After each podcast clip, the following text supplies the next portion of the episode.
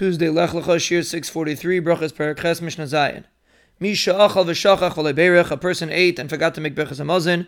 Beis Shammai yom yachzol kaim v'varech. Beis Shammai says you have to go back to the place where you ate and make Berachas Hamazon. Uvesil yom v'varech makam sheniskar.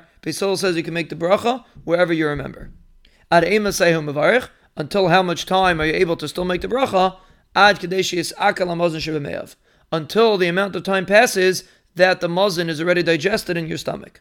Until that time, you're allowed to still make Birchas Hamazon. And the Rav explains that the discussion is only if you forgot. But if a person left the place bemazed, everybody agrees that you have to go back and make the bracha in the proper place.